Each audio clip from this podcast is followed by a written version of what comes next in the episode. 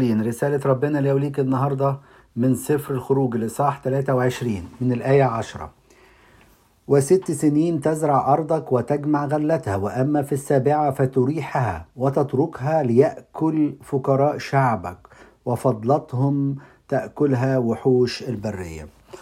حنية ربنا كبيرة جدا جدا بيدينا إن إحنا ناخد بركة معاه. يقول أنا اللي بعت لك الأرض دي وأنا اللي بعت لك الثمر دي بس أنا عايزك تشارك أخوك اللي محتاج تشاركه في البركة اللي أنا بعتها لك. وما تقلقش أنا هزود البركة اللي عندك. عشان كده بيقول لي بيقول لك النهارده شوف أخوك محتاج إيه واديله. كانوا زمان بيسيبوا الأرض ديك السنة السابعة يسيبوها للفقراء ياخدوا اللي هم عايزينه. وربنا كان بيزيد البركة بتاعتهم. أنت شوف حاجة تديها لأخوك الفقير المحتاج. خلي بالك الشعب للأسف نسي الوصية دي وقعد 490 سنة ما يعملش لا يثبت الأرض يعني ما يديش راحة للأرض.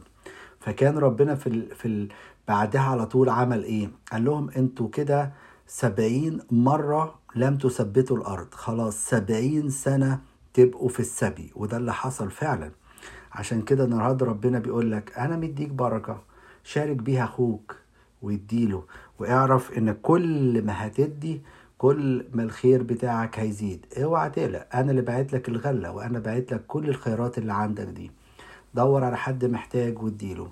خليك حنين زي ربنا زي ما ربنا بيتحنن علينا. وبيتحنن على الفقراء خليك انت كمان حنين على أخوك.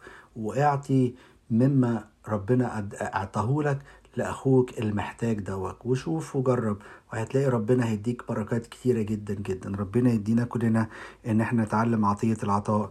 آمين.